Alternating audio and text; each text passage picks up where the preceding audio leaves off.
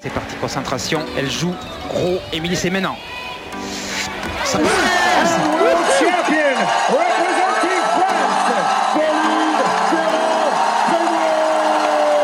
Alors peut-être La Britannique est en train de craquer.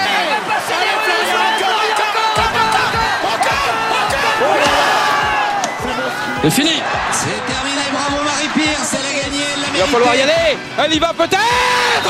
Et c'est elle qui marque le 23e but français.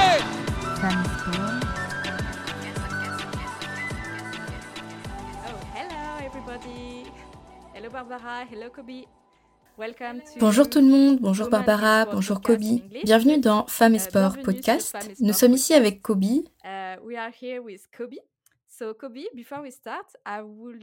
Avant de commencer, j'aimerais vous présenter Kobe. Kobe, vous êtes kinésithérapeute diplômé de l'université de Curtin in à. Perth en Uh, Australie. Vous êtes en train de réaliser of une thèse en re-injury, kinésithérapie sur la peur d'une nouvelle blessure chez les personnes souffrant d'une lésion du ligament croisé antérieur sous la supervision de Mervyn Travers qui m'a donné votre contact. D'ailleurs, merci Merv si vous nous écoutez. Vous êtes à l'origine d'un grand événement et je pense que vous nous en parlerez dans ce podcast. Did I forget something? Ai-je oublié quelque chose? To add something Souhaitez-vous ajouter quelque chose à propos de you? vous Oh, um, Oh, eh bien merci de Um, m'avoir introduite. Je suis très enthousiaste à l'idée de participer à ce podcast. um, C'est une idée géniale et j'aime ce que vous proposez. Non, je pense que vous avez tout couvert. Kinésithérapeute, en train de faire une thèse sur le ligament croisé antérieur et la peur de se reblesser. Oui, c'est à peu près tout. Ok, c'est parfait. Is Quel est your- votre point de vue à propos des we- athlètes we have a- féminines Parce que about nous avons un female podcast sur les athletes athlètes et les and femmes sportives. Quel est votre what lien is your avec link cela uh, with that? Um, I mean, over my career, I've worked Au cours de ma carrière, j'ai travaillé um, comme for kinésithérapeute Cirque du pour le Soleil. Cirque du So, Soleil. I don't know if Je ne sais pas si vous connaissez cette but troupe, mais it's a c'est une compagnie de cirque qui the tourne dans le world. monde entier. Ah oui, le Cirque du Soleil. Oui, j'ai tourné avec eux pendant quelques années autour du Japon, de l'Asie, des parties de l'Europe et en Australie. Et j'ai acquis une très bonne compréhension de la gestion, ou plutôt du management des athlètes féminines qui ont un niveau élite. Donc ça a fait partie de mon expérience professionnelle. Je peux aussi parler de mon expérience personnelle. J'ai tendance à m'adonner à différents sports, et le so, triathlon, c'est um, probablement l'endroit où je passe le plus de temps parce que c'est un sport qui prend déjà beaucoup de temps et qui ne laisse pas beaucoup de place pour autre chose. Um, uh, Donc des Ironman, un peu d'Alpha Ironman en compétition. Like half Ironman sort of competition. And being in Australia, we have a, a lot of really nice open water swims. Et aussi en Australie, on a de très belles courses en eau So, libre. D'ailleurs, je viens de faire une compétition en uh, équipe pour une nage in en eau libre de team 20 doing a km et 20 c'était cool. kilometer open water swim, which was cool. So those are those are my those are my sort of. Il s'agit donc aussi de mes centres d'intérêt Um, personnels. You are I an sorry. athlete. so you Ah oui, clairement, vous êtes une athlète féminine. Clearly awesome. And, uh, with, Donc vous avez commencé une thèse après avoir déjà exercé en tant que kinésithérapeute. becoming a professional Vous êtes donc retourné à l'université, si j'ai bien compris. Oui, oui. Yes. So I'd been um J'ai fait des tournées tout autour um, du monde avec le Cirque du Soleil. J'étais the dans l'entreprise quelques années. À un moment donné, j'ai pensé, en fait, ce que je veux faire maintenant, c'est faire un pivot et m'impliquer dans la recherche. 'Cause, yeah, during that time where I was Parce que pendant cette période où um, j'étais au sein de l'entreprise, c'était une très bonne occasion de contacter de nombreux chercheurs dans le domaine de la médecine sportive. Et ils ont été très généreux de leur temps parce que je pense que c'était cool pour eux de voir ça, research applied leur to recherche such high-level appliquée à des athlètes de si haut niveau. Je pouvais donc leur envoyer une vidéo d'un des membres de la troupe de faire quelque chose de fou avec une douleur au genou et être comme Hey, voici ce qu'ils doivent area. faire et vous êtes le gourou Um, dans ce domaine. Et la plupart des gens normaux auraient une réadaptation jusqu'à ce qu'ils puissent, tu sais, courir, faire du squat, sauter, peut-être euh, pas toucher leurs pieds à la tête ou faire quelque chose de un peu ridicule, comme on peut le voir. Donc oui, je suppose que c'est pendant cette période où j'ai été exposée à un grand nombre de chercheurs et d'études vraiment étonnantes. Le simple fait de voyager beaucoup, j'ai vu beaucoup de conférences très intéressantes où je me suis sentie comme Oh wow, les gens font des choses incroyables dans le monde entier. Et je suppose que c'est le fait d'avoir été exposé à cela qui m'a fait réfléchir. C'est quelque chose que je peux faire alors qu'avant, je me contentais de, vous savez, le dicton qui dit «Hmm, il faut voir pour y croire ou quelque chose comme ça. Donc oui, je suppose que le fait de voir d'autres chercheuses qui étaient en quelque sorte assez jeunes faire des choses extraordinaires m'a vraiment inspiré pour le faire. Des personnes comme Ebony Rio, Claire Harden ou encore Tasha Stanton qui est impliquée dans une grande partie de la recherche sur la douleur. C'était vraiment cool pour moi de voir ça et j'étais là, ok d'accord, à un moment donné elles étaient comme moi, elles étaient kinées et elles font des choses que j'aimerais faire. Alors oui, je pense que cela m'a fait un peu pivoter et que je me suis dit d'accord, d'accord, je vais me lancer dans la recherche. Ce n'est pas du tout ce que j'avais envisagé de faire lorsque j'étudiais la kinésithérapie. Parce que je pensais que la recherche était assez ennuyeuse. Mais ensuite, en voyant comment cela pouvait être appliqué, eh bien, c'est comme si votre passion pouvait vraiment être canalisée dans la recherche. Et ça, c'est quelque chose de vraiment cool. Um, Donc, il s'est écoulé beaucoup de temps entre la décision de faire une thèse de doctorat et de trouver le moyen d'en faire une possibilité pour savoir comment obtenir une bourse. Um, Combien d'années? Je pense que cela m'a pris 5 mmh, ans. Ouais, c'était donc il y a 5 ans et cela a été un véritable voyage. J'ai effectué un stage en Norvège. J'ai effectué un stage en Norvège à l'Institut de santé publique et à l'époque, oui, voici ce que je veux faire, je veux faire un doctorat.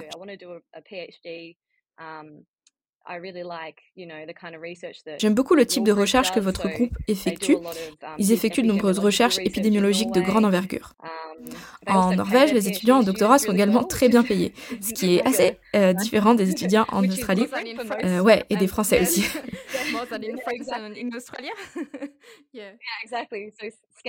ouais. La Scandinavie, un pays étonnant qui rémunère très bien les chercheurs.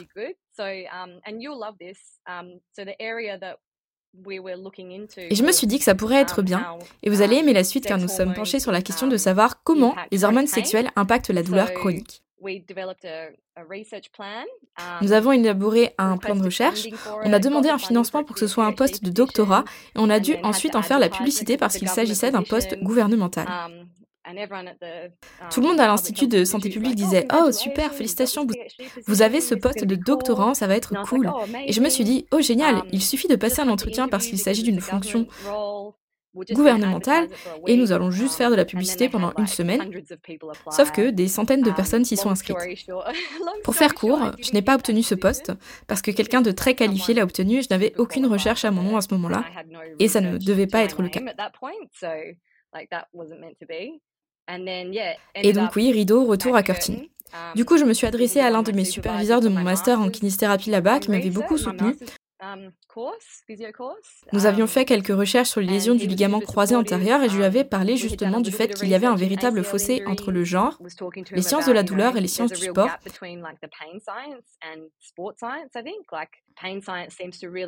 Um, je trouve que les sciences de la douleur semblent vraiment comprendre l'idée de traiter les gens comme des personnes à part entière et qu'il existe de nombreux facteurs qui peuvent contribuer à la douleur. Les blessures sportives sont vraiment focus, tu sais, sur des détails comme eh bien, si nous faisons 10 répétitions, peut-être qu'ils vont peut-être que ça va réduire le risque de lésion des ischio-jambiers, alors que si nous le maintenons pendant 30 secondes, ben, comme si tout cela était des facteurs uniques et singuliers, tu vois? J'avais vraiment envie de faire le lien entre ces deux domaines. Et c'est ainsi que j'ai fini en m'engageant sur la voie de l'investigation de la, de la crainte d'une nouvelle blessure chez les personnes souffrant de lésions du ligament croisé antérieur, en ajoutant cette sorte d'aspect psychosocial. C'est assez inhabituel dans le cas d'une blessure du ligament croisé antérieur. Je n'ai jamais entendu une telle chose auparavant. Um, oui, oui, en fait c'est intéressant parce que je viens de terminer une scoping review. C'est l'une de mes premières études pour ma thèse de doctorat.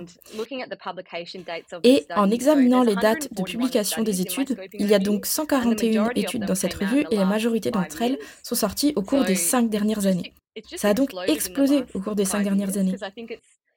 Um, Parce que je pense que l'amélioration des techniques chirurgicales nous ont permis d'aller assez loin. Um, Puis ensuite, les progrès de la rééducation nous ont permis d'aller aussi assez loin. Mais malgré ça, il y a toujours une espèce de stagnation. Il y a un taux très bas, disons 50% des gens ou quelque chose de ce genre, qui retrouveront leur niveau sportif d'avant la blessure du ligament croisé antérieur.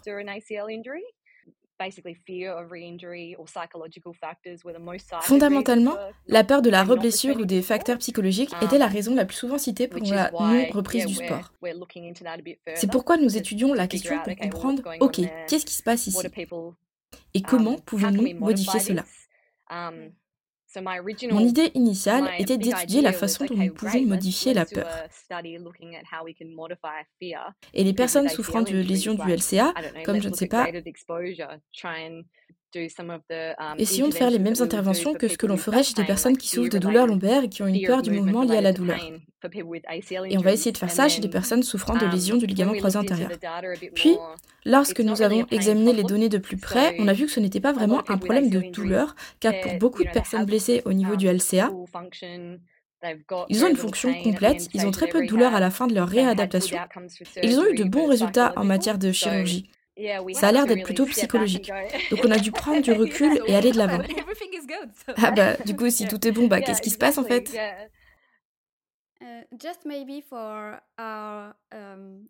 Peut-être euh, pour nos auditeurs non kinésithérapeutes, pourriez-vous définir une blessure du ligament croisé antérieur? uh, Vous cherchez des informations sur les suites opératoires uniquement ou aussi chez les patients qui n'ont pas subi d'intervention chirurgicale? Très bonne question. En aucun cas, mon étude ne s'est penchée soit sur une um, blessure, soit sur une intervention chirurgicale. Mais la plupart des études ne les comparent pas, en fait, donc après blessure ou après intervention. Je n'ai donc pas de bonnes informations à vous communiquer à ce stade à ce sujet. Je pense qu'il y a eu des recherches très récentes à um, l'université de La Trobe qui se penchent un peu plus sur le moyen de faciliter la guérison du LCA.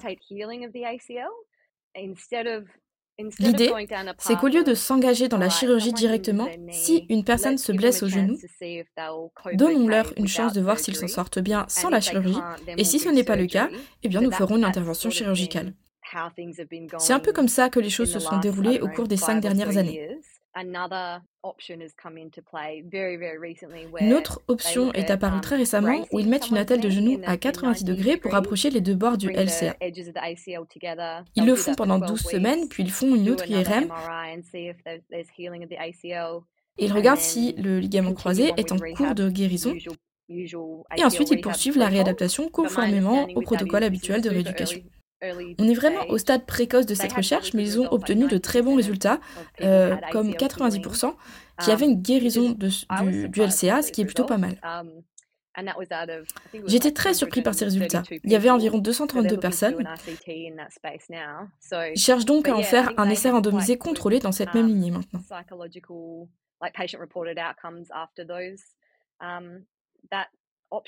Les résultats um, des mesures psychologiques de ces patients étaient assez bons. Cette option, ou cette voie d'accès, devrais-je dire, eh bien, il est un peu trop tôt pour se prononcer si cela aura un impact sur le retour du sport et la peur à long terme de se blesser à nouveau.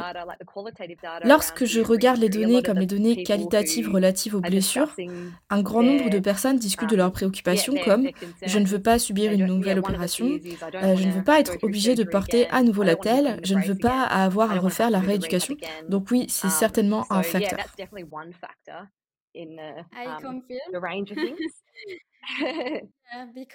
Je confirme parce que en fait j'ai eu une blessure au ligament croisé uh, antérieur. Uh, euh, il n'y a pas eu de rupture.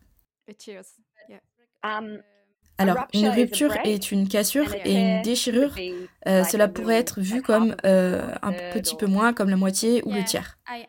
Ah, ok. Donc j'ai eu une déchirure à deux reprises pendant que je dansais oh, et j'ai été en rééducation pendant deux ans.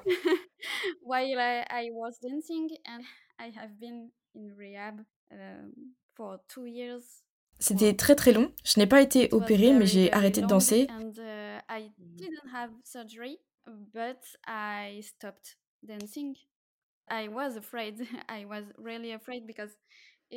Car j'ai eu peur, j'ai vraiment eu peur. J'avais attrapé ma jambe et je l'avais amenée à côté de ma tête. L'autre genou était au sol. Oh, wow. wow. Euh, ça n'a pas l'air très sympa. Super good. Et en fait, ce genou était à 90 degrés euh, de l'autre côté. 90 degrees, but on the other side. On the other side. I'm sorry to hear that. Euh, je suis désolée d'apprendre ça. But, uh, I'm fine je vais bien maintenant, mm, mais je pense que je n'ai pas recommencé à danser à cause de ça.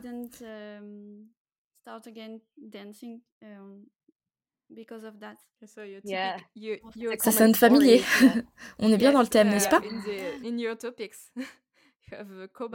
Uh, when you, Kobe, lorsque vous parlez des blessures du ligament croisé uh, antérieur, quel type de blessures prenez-vous dans votre étude? Ce sont des personnes qui ont une rupture complète ou ce ne sont que des lésions partielles? euh, Comment vous choisissez les personnes? C'est via un questionnaire Quel est votre critère d'inclusion? Quel est votre critère d'inclusion? Um, vous voulez dire les patients, les participants? Oui, um, tout à fait.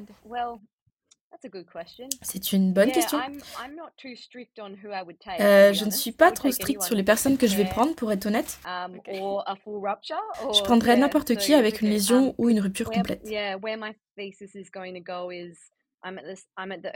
J'en suis au stade initial où je suis en train d'essayer de comprendre comment on va pouvoir mettre ça en place. Il faut s'appuyer sur comment les gens sont um, dans la littérature, la définition de la peur d'un nouveau préjudice. Comment est-ce que c'est mesuré? um, Et ensuite, je cherche à développer moi-même un outil de mesure car ce que nous avons trouvé, c'est que la plupart des études, euh, comme 83% de ces études, n'ont pas fourni de définition de la crainte d'une nouvelle blessure. Nous ne savons donc pas vraiment ce qu'est cette construction psychologique que les gens um, expérimentent. Um, Et ensuite, parmi ceux qui donnent une définition, um, ils donnent une définition de la kinésiophobie comme une définition qui est liée au mal de dos. La kinésiophobie, c'est donc oh, euh, la peur. Oui, s'il vous plaît, pouvez-vous nous expliquer ce qu'est la kinésiophobie eh bien, la kinésiophobie, c'est donc la peur du mouvement lié à la douleur. Il s'agit d'un sentiment de vulnérabilité dans n'importe quelle partie de votre corps qui pourrait être douloureuse. Et vous avez peur de vous déplacer parce que vous avez peur de souffrir. Il s'agit donc d'une définition créée il y a environ 30 ans pour les personnes qui souffrent de douleurs de dos um, chroniques, ce qui, à mon avis, est une très bonne description pour ces personnes-là, mais qui ne semble pas tout à fait convenir aux personnes qui souffrent de lésions du ligament croisé antérieur à la fin de leur réadaptation où les douleurs ne sont pas vraiment dominantes. Ce ne sont pas les sensations physiques qui dominent, il s'agit plutôt d'un sentiment psychologique de vulnérabilité dans le genou qui ne semble pas lié à la douleur. La définition utilisée n'est pas vraiment exacte et les outils de mesure qui sont utilisés pour la mesurer ont été conçus pour mesurer la kinésiophobie, comme l'échelle de Tampa qui est un questionnaire développé pour les personnes souffrant de douleurs chroniques du dos et les questions bah, sont liées à la douleur. Par exemple, dans ce questionnaire, il y a des questions comme J'ai peur de faire ce mouvement parce que je ne pourrai pas contrôler ma douleur ou ma douleur deviendra tellement forte, euh, des choses comme ça. Alors ces questions ne correspondent pas vraiment pour les personnes qui souffrent d'une lésion du ligament croisé antérieur. Du coup, euh, l'échelle de Tampa pour la kinésiophobie a été utilisée dans 60% des études qui mesurent la crainte d'une nouvelle blessure au ligament croisé antérieur, et cela ne semble pas correspondre tout à fait à la réalité. Donc, je viens de terminer l'étude de toutes les recherches qualitatives sur le sujet. C'est beaucoup plus large que la douleur, comme je vous le disais. On trouve des choses comme j'ai peur de subir à nouveau une intervention chirurgicale, je sais que je ne pourrai pas travailler, je ne serai pas en mesure de fournir un revenu à ma famille, je serai dépendant de ma famille. Ça va compliquer mes relations sociales, j'ai peur de ne pas faire de sport, de ne pas voir mes amis. Um, ils peuvent aussi perdre le sens de leur identité parce que le sport qu'ils pratiquent, euh, bah, ils se définissent comme ça, et le fait qu'ils aient subi la blessure change um, cela. Je ne sais pas si cela vous concerne, Barbara, mais en dansant, une fois que vous êtes blessé, euh, si vous consacriez énormément de temps à la danse et qu'ensuite vous vous blessez, eh ben vous ne pouvez plus danser. Vous aviez peut-être créé un cercle social autour de ça, et vous avez probablement eu ce sentiment de je sais, je sais que je suis un danseur, et si je ne danse pas, eh bien, qu'est-ce que je suis That, yeah, that it was very like complicated. A... Yeah. Yeah, because the next year. Ouais, yeah, et bah c'était très compliqué car l'année suivante, euh, j'ai commencé à étudier très dur pour euh, entrer à l'école d'orthophonie. Je n'avais pas le temps de m'entraîner et de danser. Ma blessure, ça a été donc la première étape et ensuite j'ai dû me j'ai dû laisser aller la danse.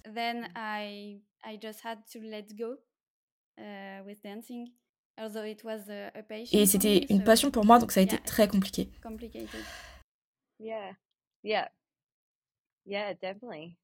Ouais, donc c'est bien ce que je vous disais. C'est plus que la peur de la reblessure, c'est plus que la peur de la douleur. Je pense qu'il y a beaucoup de choses qui sont liées et difficiles à expliquer.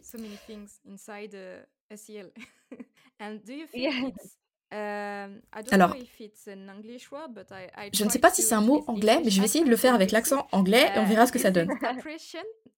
Est-ce que vous pensez que c'est quelque chose en lien avec, je ne sais pas trop comment dire en anglais, l'appréhension? Vous savez, quand vous devenez très vigilant et attentif à ce que vous faites, euh, pensez-vous qu'il s'agisse de quelque chose comme ça, l'appréhension?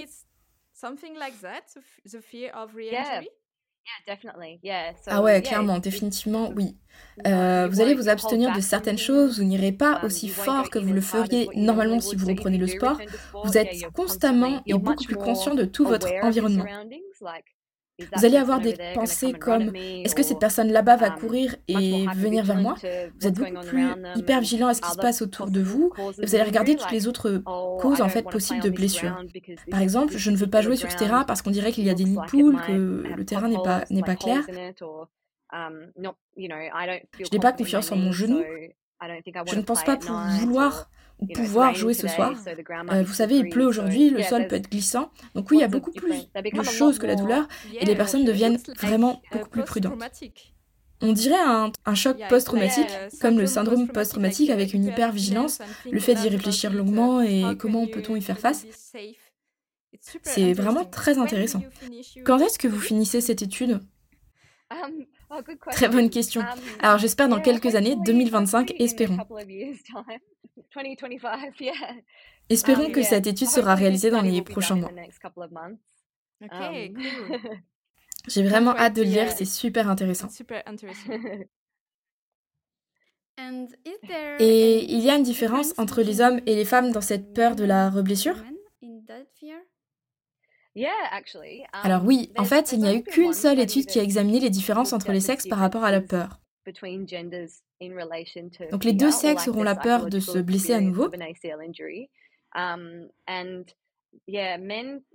les deux sexes auront la peur de se blesser à nouveau, mais les hommes auront tendance à être plus effrayés par des stimulus qui sont sport spécifiques.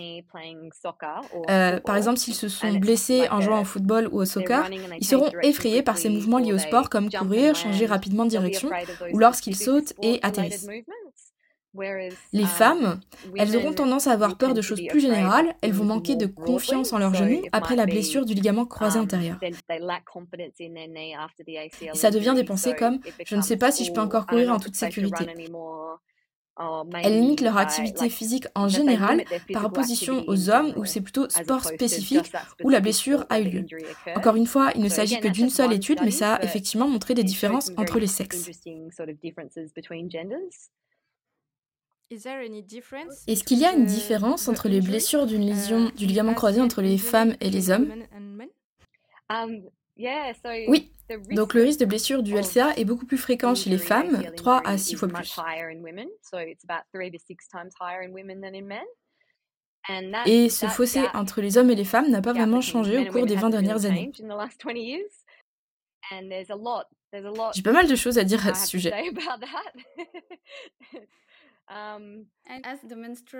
Et euh, est-ce que le cycle menstruel a un impact sur ce risque de blessure? Oui, l'aspect hormonal est l'un des aspects qui a été considéré comme augmentant le risque de blessure du LCA, mais on n'a pas une bonne compréhension à ce sujet. Il est nécessaire de poursuivre les recherches dans ce domaine.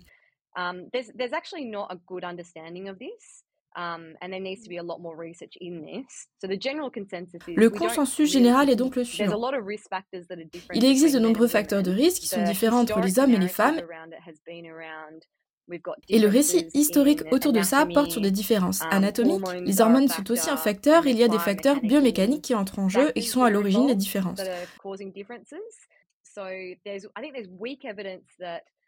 Je pense qu'il y a peu de preuves um, que les œstrogènes peuvent augmenter le risque lorsque vous êtes en phase haute d'œstrogène au cours euh, du cycle menstruel.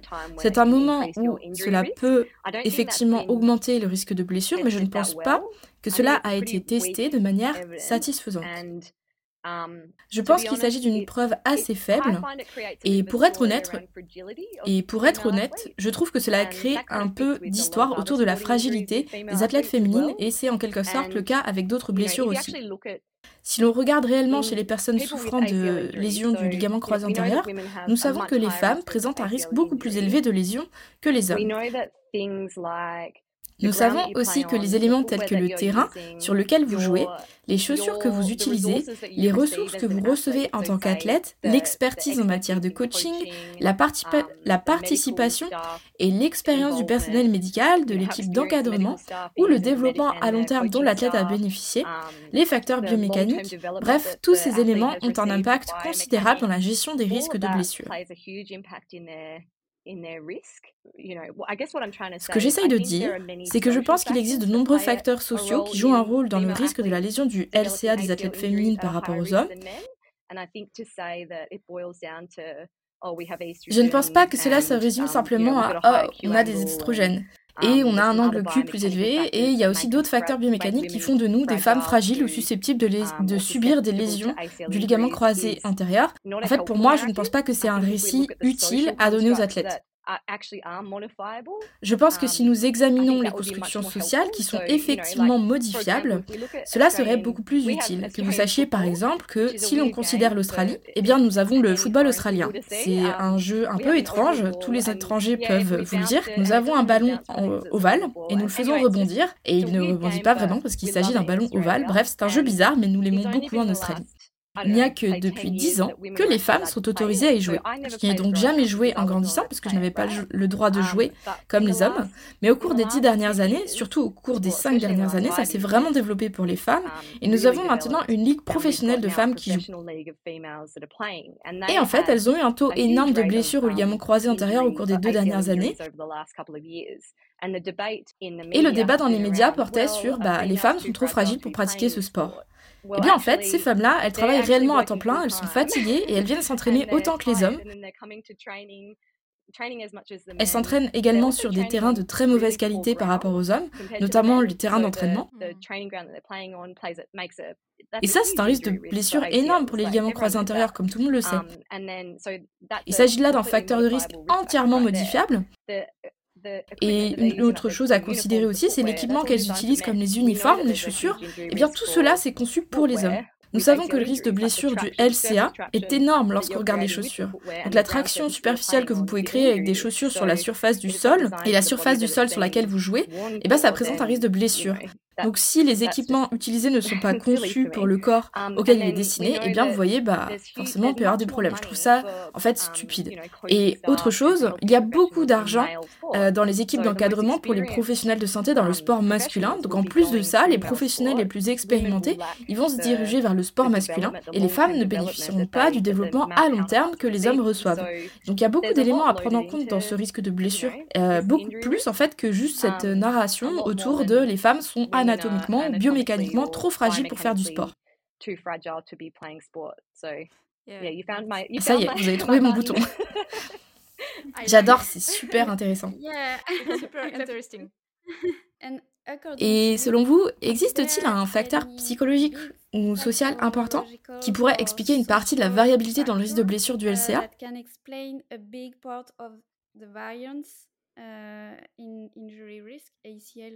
Hmm, je ne connais um, pas spécifiquement de facteurs de risque liés aux facteurs psychologiques qui expliqueraient les variations dans le cadre d'une blessure entre les hommes et les femmes.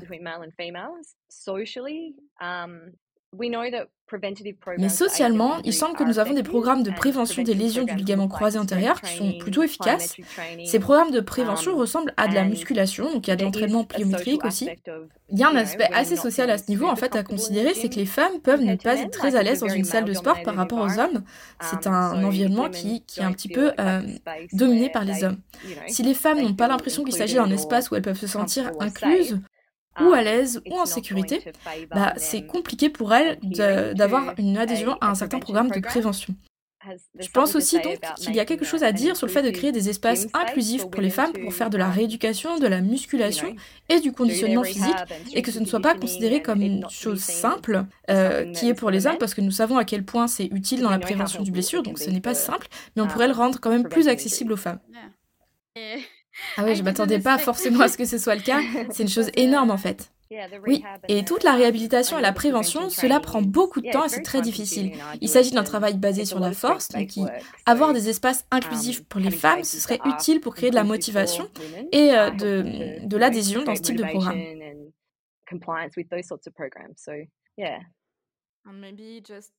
En fait, je pense aussi que ne pas parler d'image corporelle quand on fait de l'entraînement en force, eh ben, on fait de l'entraînement en force pour faire de l'entraînement en force en fait, pas pour faire de grosses fesses ou autre chose. Donc exactement ce que vous dites, je trouve c'est super important pour vraiment clarifier ce qu'on veut, qu'est-ce qu'on attend des exercices? En fait, qu'est-ce qu'on veut en faisant ces exercices? Nous en tant qu'entraîneur ou kinésithérapeute, on veut que les femmes deviennent athlètes et pas seulement pour être de belles choses à voir. Je pense que ça peut faire une grande différence, ce discours, parce que l'industrie du fitness peut être vraiment difficile pour l'image corporelle. Ouais, ou si elle pense à le faire, c'est aussi pour construire un bikini body. Elle s'engage davantage pour résoudre un problème d'image corporelle en fait. Ah oui, oui, bien sûr, exactement. Je pense que vous savez, beaucoup de femmes ont peur de faire de la musculation parce qu'il y a encore une vraie emphase autour de la beauté. La beauté est petite et doit être féminine, avoir des muscles, c'est pour les garçons. Il y a une vraie stigmatisation sociale autour de cela. Je crois que j'ai pas mal discuté avec Merv à ce sujet parce qu'il fait beaucoup d'entraînement en force et de la condition physique, c'est un sujet qui le passionne. Au cabinet, en tant que kiné, vous allez avoir beaucoup de femmes de tous les âges, notamment pas mal de femmes en période de préménopause. Et d'essayer de, et lorsqu'on essaye de les faire um, venir ces femmes dans le gymnase soulever des poids, eh bien c'est vraiment difficile.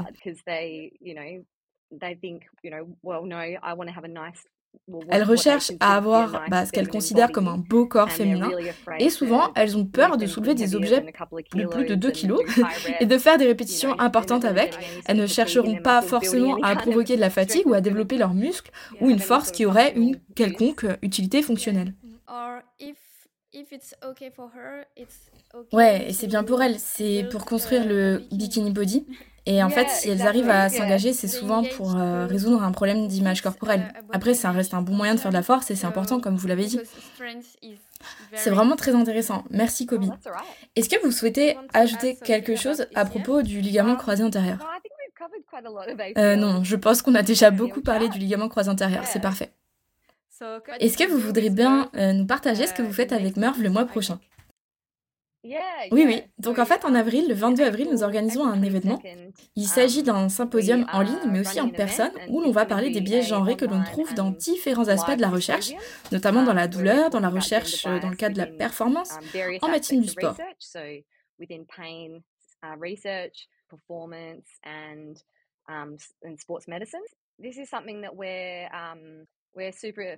Nous sommes vraiment passionnés sur ce sujet et on est très heureux de vous présenter ce symposium. Um, On aura donc Merv Travers qui um, présentera un exposé sur la force et la condition physique.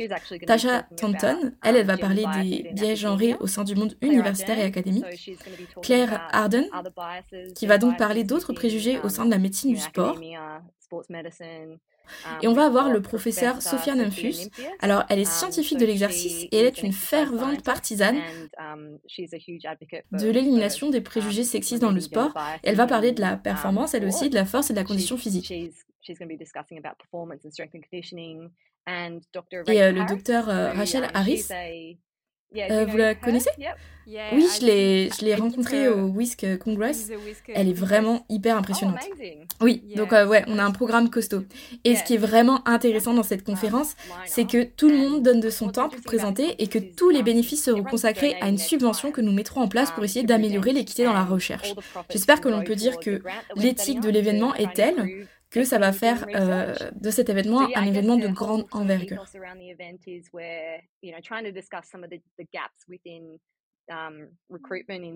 En fait, nous savons que euh, nous savons qu'une grande partie de notre compréhension du fonctionnement de la douleur est basée sur la physiologie masculine. Donc à l'origine, toutes les études ont été réalisées sur des rongeurs mâles avec la conviction, vous savez, que le cycle menstruel de la femme est quelque chose de trop difficile à contrôler et à analyser.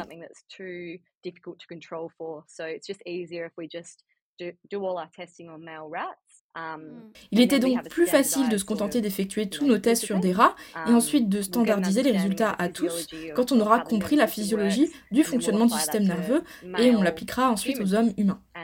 Donc après de nombreuses années de recherche sur la physiologie masculine, les entreprises pharmaceutiques ont développé des médicaments adaptés à la physiologie masculine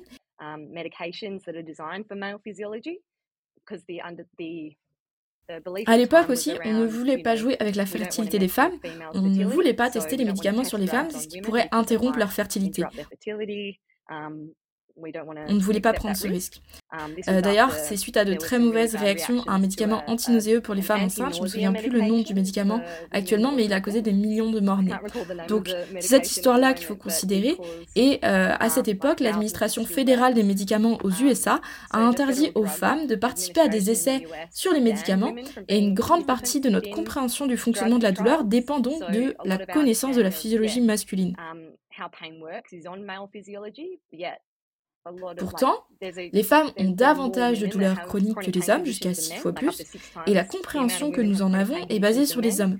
Les médicaments que nous utilisons pour traiter ces douleurs est basé sur la physiologie des hommes, et les femmes ont des risques jusqu'à 7 fois plus élevés de développer des réactions indésirables à ces médicaments. Ah, c'est complètement logique si on considère les choses comme je vous les ai expliquées sous cet angle. En fait, ça ne fait que 10 ans qu'il y a des efforts pour améliorer l'équité dans la recherche sur la douleur, et il en va de même pour avoir un nombre égal d'hommes et de femmes dans les um, études, et d'analyser ces résultats en fonction des sexes et non pas de les regrouper dans l'analyse finale. C'est un aspect de ces biais-là que nous allons discuter dans le symposium, il y a eu des lacunes dans la compréhension, euh, dans la manière dont les choses se sont passées. Cela a été fait en faveur des hommes parce que les femmes ont été exclues en fait de beaucoup de recherches. Um, la question qu'on se pose, c'est comment cela affecte nos patients sur le plan clinique? Vous savez, lorsque nous traitons une personne âgée de 50 ans, une femme ménopausée qui se présente à notre cabinet et qu'on la traite sur la base d'une recherche basée sur des élites, euh, des athlètes masculins élites de 20 ans, eh bien, est-ce qu'on peut attendre à ce que ce soit utile pour ce patient? Je pense que nous devons être un peu plus critiques vis-à-vis de la recherche actuellement et avoir un peu plus de compréhension.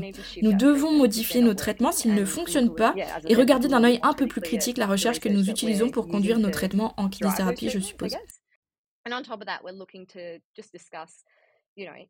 Nous allons chercher à discuter pendant ce symposium des questions suivantes. Comment est-ce qu'on peut changer les choses pour aller de l'avant Et à quoi ressembleraient ces études? Nous devons combler ces lacunes. Et quels sont les obstacles au sein de la science dans son ensemble, d'un point de vue universitaire, où l'on ne peut pas faire toujours ce que l'on veut. um, Tasha Stanton va nous parler d'ailleurs des demandes de subventions. Il y a une um, grande disparité entre les hommes et les femmes dans le taux de réussite pour l'intention de subventions pour faire de très bonnes um, recherches, faire des essais randomisés contrôlés, des choses comme ça.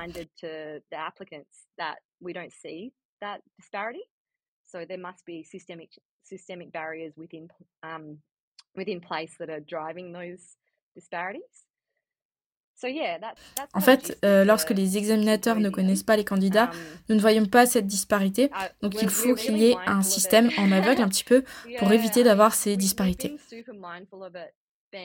an inviting sort of event where C'est en fait là tout l'essentiel du symposium. On a essayé d'être très attentif um, au fait que ce soit un lieu inclusif. Nous voulons que les gens se sentent à l'aise à cet événement, que cette connaissance vous donne des moyens d'agir et vous donne de l'espoir. Um, nous ne voulons pas que ce soit un événement où les hommes viennent et se sentent désarmés, euh, pensant ⁇ Oh non, um, je n'ai pas fait ce qu'il fallait ⁇ comme s'ils avaient l'impression d'avoir des problèmes ou quelque chose comme ça, un règlement de compte.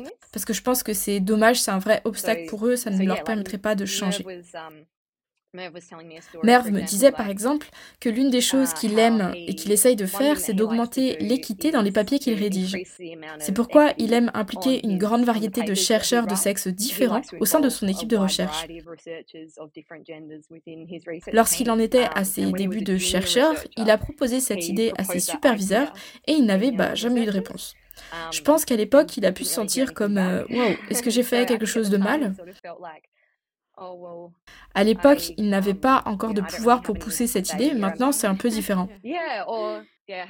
En fait, euh, je n'avais jamais personnellement envisagé cette option d'accroître l'égalité entre les hommes et les femmes dans la recherche et que ça pouvait être euh, quelque chose d'aussi compliqué que ça peut l'être.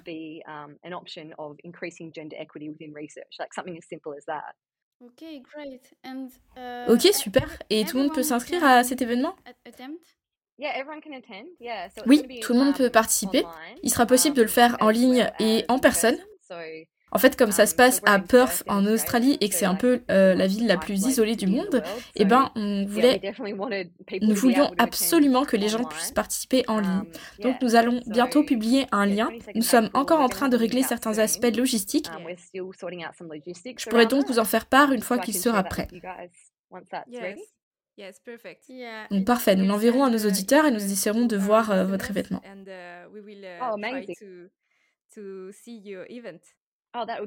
Ah, ce serait génial. Nous serions euh, ravis de vous accueillir. Uh, nous sommes juste euh, au tout début de notre voyage en tant que chercheuses, toutes les deux, donc c'est super cool d'écouter d'autres personnes passionnées par ce sujet. Donc il y a vraiment euh, en plus super idée de reverser les fonds pour la recherche. C'est incroyable. L'Australie, vous êtes dans le futur. On a tant de choses à faire en France. Ah, vous êtes là les filles, alors je pense que vous pourrez conduire beaucoup de changements. Et c'est formidable d'entendre parler du travail que vous apportez. Continuez à mener euh, ce combat. J'espère, oui, nous allons essayer. Merci. Uh, Barbara, peut-être qu'on peut passer à la question suivante? Ouais, c'est notre question spéciale. Euh, Est-ce que vous vous souvenez de vos premières règles? Ah oui, je m'en souviens. je venais d'avoir 11 ans quand um, c'est arrivé et je n'avais pas encore appris ce que c'était. Et donc à l'époque, euh, à l'école, je l'ai appris que deux ans plus tard. Ça ne m'était pas vraiment très utile d'ailleurs à ce moment-là. Alors oui, quand ça m'est arrivé la première fois, je n'avais aucune idée de ce qui se passait.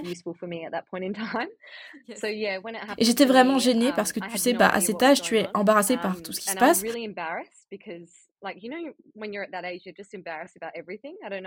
Je ne sais pas si c'était juste moi ou si c'est comme ça pour tout le monde. Euh, j'ai l'impression que c'est assez courant chez les personnes, vous savez, entre 10 et 13 ans, tu es un peu mortifié par ton corps et tout ce qui se passe, les changements, etc. Um, Donc je ne l'avais pas vraiment dit à ma um, famille parce que j'étais là, oh mon Dieu, je ne sais pas ce qui se passe, c'est tellement embarrassant. Et du coup, j'en ai parlé à l'une de mes amies qui se passait quelque chose d'étrange. Et elle était un petit peu plus mature que moi, euh, je veux dire physiquement parlant. Elle avait une sœur plus âgée aussi, et donc elle en savait beaucoup plus que moi. Donc elle me dit, bah oui, oui, ce sont tes oh, périodes. Et moi j'étais là, mais qu'est-ce que c'est? Comment ça se fait que je ne le sais pas euh, Ouais, j'en avais aucune idée. Donc je pense que mon école aurait probablement dû m'enseigner un peu plus tôt. Et peut-être mes parents, mais je me souviens que c'était une période très difficile et assez effrayante finalement. Ah ouais, en effet, ça a dû être assez effrayant pour vous. Oui, et en plus, je ne m'attendais pas du tout à ce que cela dure. Vous savez, par exemple, une semaine. Je me suis dit, oh, je pensais que c'était un événement unique en son genre, comme cinq minutes, une seule fois. Enfin oui, voilà, one shot. Donc voilà comment je l'ai vécu. C'était très surprenant.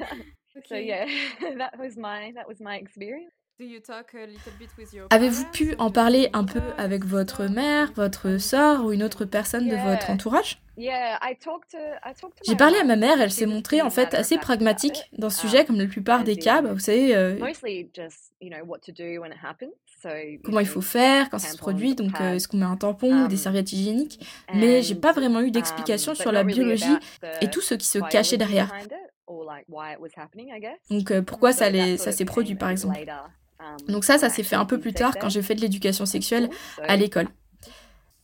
En tant que femme qui fait de l'exercice, qui fait du sport, comment vivez-vous vos règles? Vous nous aviez dit que vous aviez une certaine expérience du sport dans les sports d'endurance notamment.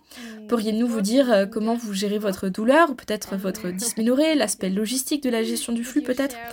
Par exemple, oh non, je veux pas que ça arrive aujourd'hui. Enfin voilà, je sais pas si vous avez des exemples à nous donner. Oh mon dieu, oui. Euh, mon premier half Ironman que j'ai fait, j'ai eu mes règles, j'étais là, oh mon dieu, mais comment cela va fonctionner? Parce que tu sais, tu es là pendant 6 heures de course, il n'y a pas vraiment de, de toilettes ou de cabine. On n'a pas vraiment la possibilité de se changer comme les hommes au bord de la route s'ils ont envie de faire pipi ou quelque chose comme ça. Alors là, oui, c'était pas tout à fait le cas. Il n'y a pas beaucoup de ressources à ma disposition helpful for yeah there's not very many sort of resources around for me to deal with that so j'ai eu de la chance que ce soit un jour où mon flux était plutôt faible. Mais oui, j'étais assez inquiète parce que je me disais, oh non, je sais qu'il y a, que j'ai mes règles, que ça va être tout le long de l'Alpha Ironman. Je me disais que ça allait être un cauchemar parce qu'il n'y avait pas de vestiaire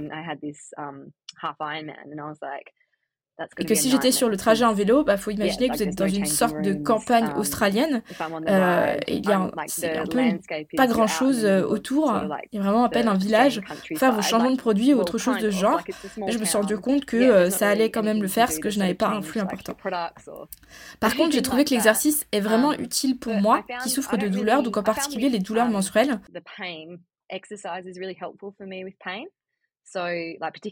Je n'ai pas trouvé qu'il s'agissait um, d'un obstacle pour faire le Half Ironman. Um, Étonnamment.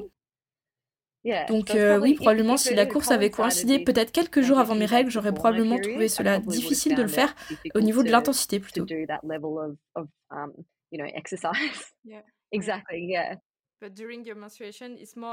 Ah ouais, mais du coup, il s'agit plutôt d'un aspect logistique sur le fait que c'est pas facile à gérer plutôt que la douleur ou le fait de ne pas pouvoir euh, envoyer en intensité. Euh, oui, oui, c'est ça. Euh, je sais pas si c'était utile ce que je dis. Pensez-vous que l'organisation de la course devrait penser différemment au vestiaire ou, ou à quoi que ce soit d'autre? Oui, je pense que cela serait très utile parce qu'on a vraiment eu l'impression que cela aurait été une grande affaire pour moi, comme sortir de la course et ensuite devoir aller, vous, vous, savez, euh, changer les serviettes hygiéniques ou les tampons, quelque chose comme ça. Ça aurait pu attirer plus d'attention sur moi.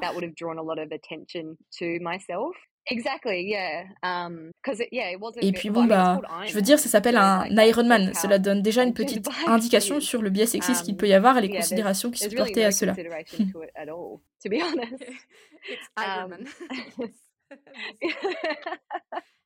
exactly, yeah. Um, euh, je voulais aussi vous partager, il ne s'agit pas de moi en tant qu'athlète, mais c'est une histoire qui concerne d'autres athlètes féminines quand je travaillais au um, Cirque du Soleil. Nous avons donc beaucoup de personnes qui parlaient plusieurs langues euh, au Cirque du Soleil. Je pense qu'il y a environ 53 nationalités différentes dans l'émission. Il y avait donc un groupe d'artistes féminines sur un acte euh, qui ne parlait pas du tout anglais et euh, elles avaient un interprète avec euh, elles qui les accompagnait. Elles étaient assez jeunes, um, comme si elles étaient encore un peu adolescentes, un peu autour des 18 ans, um, et j'ai remarqué qu'elles n'avaient pas vraiment de notion à propos des règles de cycle mensuel, car j'ai commencé à avoir des questions étranges via l'intermédiaire de l'interprète. J'ai commencé à demander et je pense que je suis un petit peu sensible à ce sujet parce que j'ai eu mes règles, comme je vous le disais, à 11 ans. J'avais aucune idée de ce qui se passait.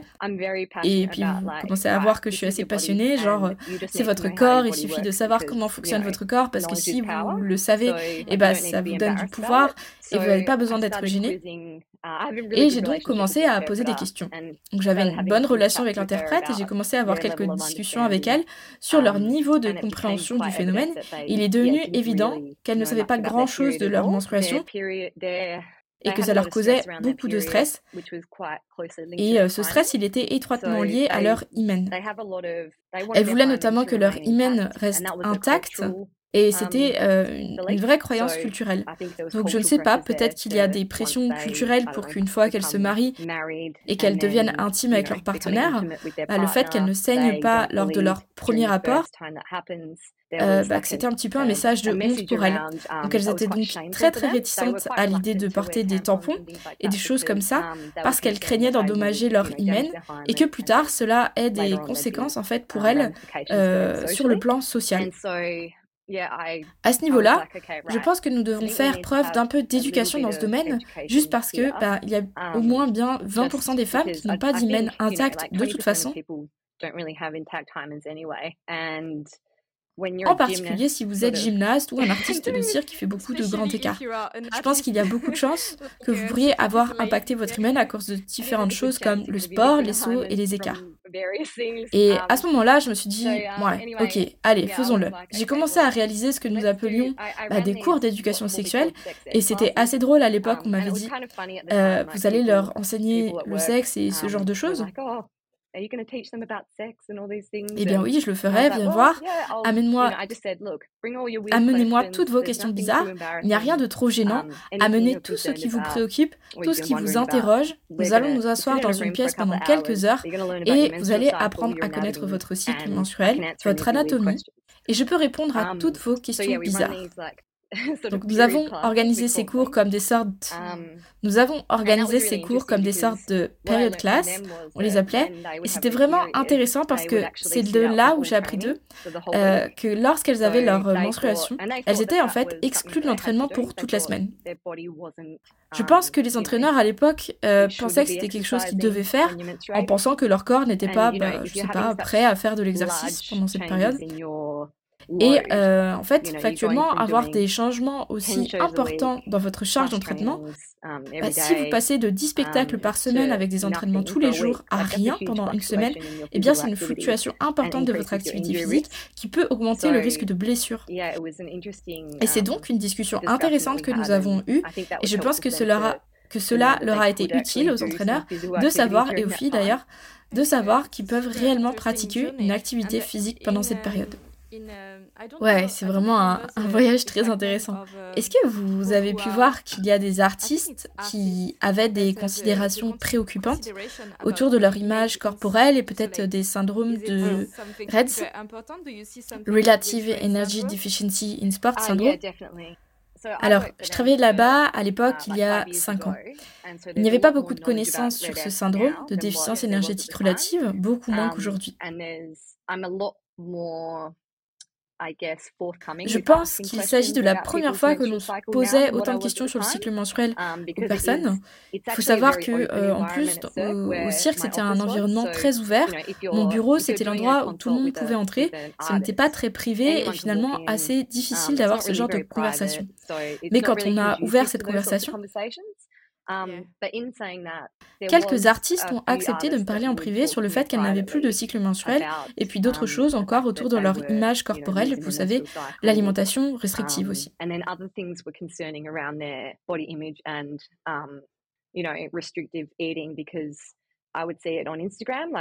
Je voyais notamment sur Instagram, elles pouvaient poster, euh, certaines filles, une photo, voici euh, le poids que j'ai perdu ce que je trouvais assez alarmant parce qu'elles ont beaucoup de fans et c'est un message vraiment malsain. Je pense qu'il s'agissait d'un exemple un petit peu pour les fans. Euh, par exemple, bah, voilà le poids que j'ai perdu, ou voici ce que j'ai mangé en une journée. Et bah, lorsque vous savez qu'il s'agit d'une quantité restreinte de nourriture et que ce n'est pas du tout sain d'un point de vue nutritionnel, euh, comme pouvaient le faire certaines des filles. Notamment, il y en a une qui suivait un régime qui s'appelait le régime A4, où euh, le but n'était de ne pas dépasser l'épaisseur d'une feuille A4 lorsqu'elle la tient devant elle. Donc ouais, c'était juste manger vraiment pas assez de nourriture. Um, il s'agissait surtout d'une question d'esthétique plutôt que les choses étonnantes euh, qu'elles sont capables de faire sur scène. Il y a tant de gens dans le monde qui aiment regarder cette émission. J'aimerais vraiment que ces personnes se concentrent sur les compétences qu'elles possèdent, euh, si uniques, plutôt que de se concentrer autant sur à quoi elles ressemblent, euh, plutôt qu'aux performances. Ouais. Je pense qu'il s'agit d'une question de culture, n'est-ce pas? En plus, il y avait une différence entre les hommes et les femmes parce que la pression exercée sur les femmes pour qu'elles aient une certaine apparence euh, était bien différente par rapport aux hommes. Uh, ouais, un idéal de finesse et la composition corporelle qui fait que l'on ne veut pas que les personnes soient trop gros. J'ai l'impression que la médecine du sport néglige aussi un peu ce domaine. On parle beaucoup des sports d'endurance, des sports esthétiques comme la gymnastique, le patinage ou les sports à catégorie de poids, et finalement on ne parle vraiment pas des artistes.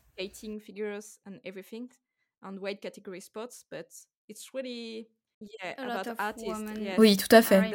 Il y a beaucoup de pression et vous savez, il y a beaucoup d'artistes qui sont également très jeunes. Ils ont abandonné une grande partie de leur soutien social et familial parce qu'ils voyagent tout le temps. Donc oui, je peux comprendre qu'il y a de la pression dans une certaine mesure, qu'ils ne se sentent pas très bien. Mais oui, aujourd'hui, je pense que je traiterai le problème un petit peu différemment euh, que ce que je le faisais à l'époque.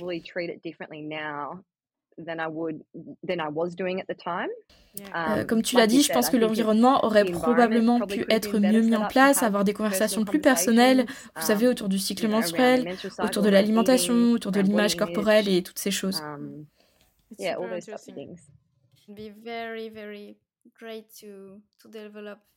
Oui, ça aurait pu être vraiment super euh, de développer ce type de conversation.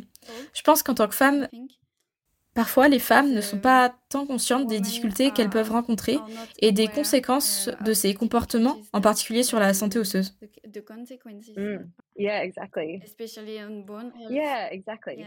Oui, exactement. En particulier, évidemment, sur toutes les conséquences médicales. Mais je pense peut-être, vous savez, qu'ils peuvent se dire euh, um, Oh, mais c'est loin tout ça. Je suis sûre que cela ne m'arrivera pas. Vous savez, il est difficile um, pour eux de prendre cette partie au sérieux. Mais peut-être que si les gens comprenaient à quel point ça peut avoir un impact significatif sur les performances, euh, oui, je pense que cela pourrait être mieux conscientisé.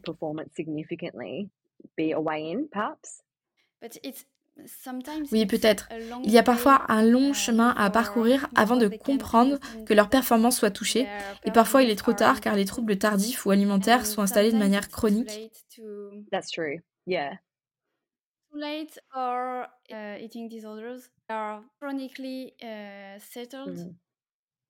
Lorsque nous attendons trop, il est vraiment plus compliqué d'en sortir. Oui, c'est beaucoup plus compliqué que juste dire euh, d'accord, tu dois manger plus. ouais, exactement, 100%.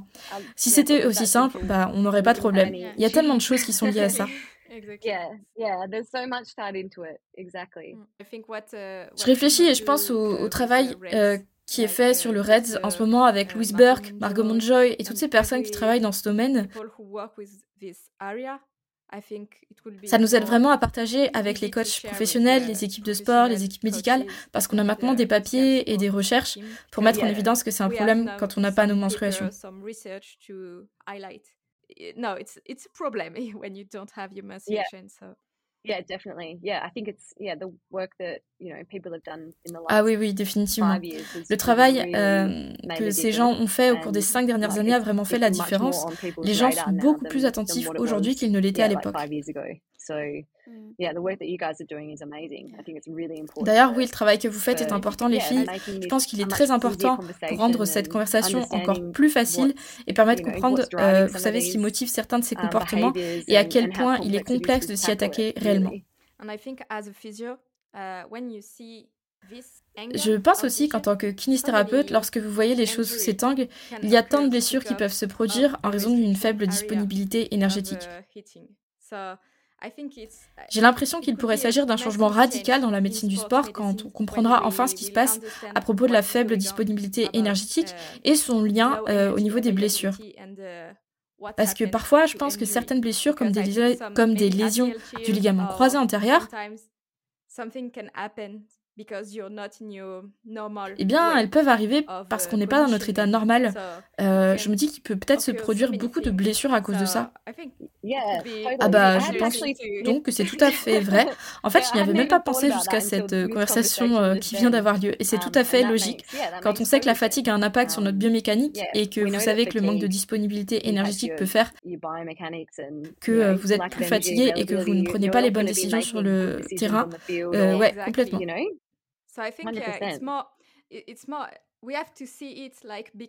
Du coup, ouais, j'ai l'impression qu'il faut voir les choses dans leur ensemble, car il ne s'agit pas seulement de manger suffisamment. Si vous ne mangez pas suffisamment de manière chronique, il y a tant de choses qui peuvent se produire et je pense vraiment, en raison des facteurs physiologiques et notamment de l'impact sur la cognition, peut-être qu'il arrive qu'une personne, qu'une entorse par exemple, puisse se produire à cause d'un syndrome de déficience énergétique, parce que bah, il y a autre chose qui se produit en même temps, comme la perte de vigilance. Donc oui, j'ai vraiment l'impression que dans 10 ans, on verra encore des choses complètement différemment. Oui, oui, absolument. Tu m'as, tu m'as fait réfléchir. Je me demande aussi, par exemple, quelle influence ça a sur le système de la douleur Je n'ai pas d'idée à ce sujet pour moi. Bon bah, on n'a plus qu'à faire une étude là-dessus. Oui, oui, je pense qu'il y a quelque chose à vérifier. Je pense aussi que c'est le cas parce que je cherchais des choses à propos de la dépendance à l'exercice au cours des derniers jours et c'est un sujet très compliqué parce qu'il n'y a pas de diagnostic.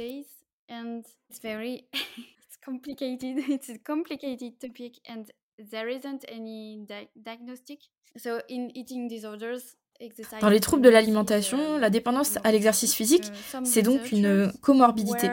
Euh, certains chercheurs la décrivent comme une plus grande tolérance à la douleur, et c'est bien quelque chose que je constate dans la pratique, et c'est aussi quelque chose que j'ai expérimenté euh, lorsque je suis passée par euh, l'anorexie. I think there is a big topic. It's a huge, uh, it's a mm. huge uh, euh, je pense qu'il y a un vaste domaine de recherche qui n'est pas étudié à ce niveau-là. Uh, ouais, complètement. La recherche sur les différences entre la douleur et les hommes et les femmes, c'est très intéressant. Et aussi considérer la fluctuation dans le cycle menstruel et son évolution de jour en jour. Maybe one day we will make it. Peut-être qu'un jour, ben, on le fera ensemble. ouais, ce serait super cool. Ok. Avez-vous des recommandations à faire aux personnes qui nous écoutent, comme un blog, un podcast, un livre, qui a pu faire la différence dans votre vie en tant que kiné? euh, Vous pourriez le partager avec nous? um, Ah oui, oui, je pense. Ah, déjà, le docteur Rachel Harris, euh, vous en avez probablement déjà entendu parler, elle a créé une étonnante ressource sur euh, l'Institut australien du sport. C'est l'initiative pour la performance et la santé des femmes. Vous êtes au courant? Euh, Oui, justement, oui. oui. Eh bien, ils ont toute une série de modules. Ils ciblent des personnes um, différentes, donc pour les athlètes féminines, les prestataires de um, soins de santé ou encore les entraîneurs. Ils sont extraordinaires pour examiner les différents aspects comme la façon d'entraîner les femmes, um, la santé pelvienne, la santé mammaire, toutes ces choses. Je pense vraiment que c'est une ressource très utile.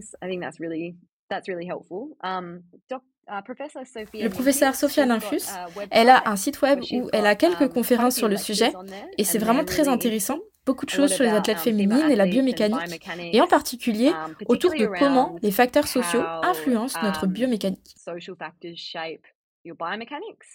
Par exemple, quand on est un petit garçon et qu'on est petit, on est encouragé à faire du um, sport, comme par exemple on vous offre une balle comme cadeau, alors que les filles peuvent recevoir bah, une poupée ou quelque chose un peu plus passif. Et donc on ne développe pas du tout pareil les compétences pour apprendre euh, des compétences spécifiques au sport dès le plus jeune âge, et cela peut avoir un impact en fait sur la trajectoire des hommes et des femmes athlètes. Du coup, son travail est très intéressant autour de ce genre de choses. Ça vaut vraiment la peine d'être écouté. Yeah, that would be well worth a listen. Il y a un épisode de podcast très sympa aussi. Je crois qu'il s'agit euh, du Journal of Sport um, Physiotherapy qui ont fait un podcast appelé Insight avec Kate um, Mahoney. Elle est physiothérapeute australienne. Elle est incroyable. Elle a gagné une bourse Churchill où elle s'est promenée dans un grand nombre de pays différents et elle a examiné les, divers aspects um, de, des athlètes féminines. Et c'est une vraie supportrice des femmes dans le sport. Et maintenant, elle est euh, une des managers de la Ligue australienne de football féminin like the managers of like this major Australian Football League um, women's club. Donc, elle est euh, une véritable force motrice pour l'amélioration de l'image de la um, Ligue féminine et du sport féminin. Je l'ai trouvée vraiment très inspirante. Donc oui, ça, c'est vraiment des choses que je recommanderais. Super, merci. Vous pouvez nous envoyer le lien de ce que nous dites. Comme ça, nous les mettrons dans les notes de l'épisode et les personnes pourront aller chercher euh, cela. Super. Et où est-ce qu'on peut suivre votre travail? Uh, are you on social media like Instagram, LinkedIn or Twitter? Yeah, that's a good question. So people can. Euh, les um, gens peuvent me contacter par Twitter. C'est là où je poste le plus mon travail. Um, ok, c'est parfait. On mettra ce lien um, aussi dans les notes. We will make uh, the link uh, in the in the notes too. Kobe, nous tenons à vous remercier pour le temps que vous nous avez consacré. C'est notre premier épisode en anglais avec notre super accent français. Donc merci d'avoir été patiente avec nous. Oh, votre anglais est parfait. Non, non, c'est bon. bon, euh, merci. Je suis pas sûre que mon professeur d'anglais soit d'accord avec ça, mais ok, merci. c'est gentil. Euh, nous sommes vraiment très heureux d'avoir partagé ce moment avec vous. C'était une conversation importante et puissante que nous avons eue. Donc vraiment, merci. Euh, oui, un grand merci. Merci à vous de m'avoir accueilli. Nous le ferons donc. Merci à vous de m'avoir accueilli, les filles. Nous le ferons en anglais pour que vous puissiez partager cet épisode en anglais avec votre communauté et vos amis. Et puis nous le traduirons plus tard en français avec notre voix par-dessus.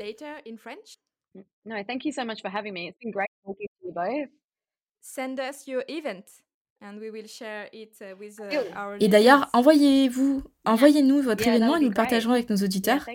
Euh, bonne chance pour la planification. Rendez-vous en avril. Yes, merci. Je vous donne rendez-vous en avril. Bye bye.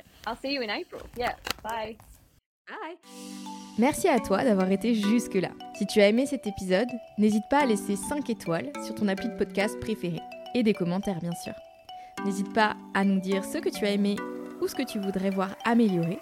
Et dans notre prochain format d'interview, si tu veux écouter quelqu'un en particulier sur le sujet de la femme sportive, n'hésite pas à nous le suggérer en commentaire ou en DM sur Instagram. Allez, à bientôt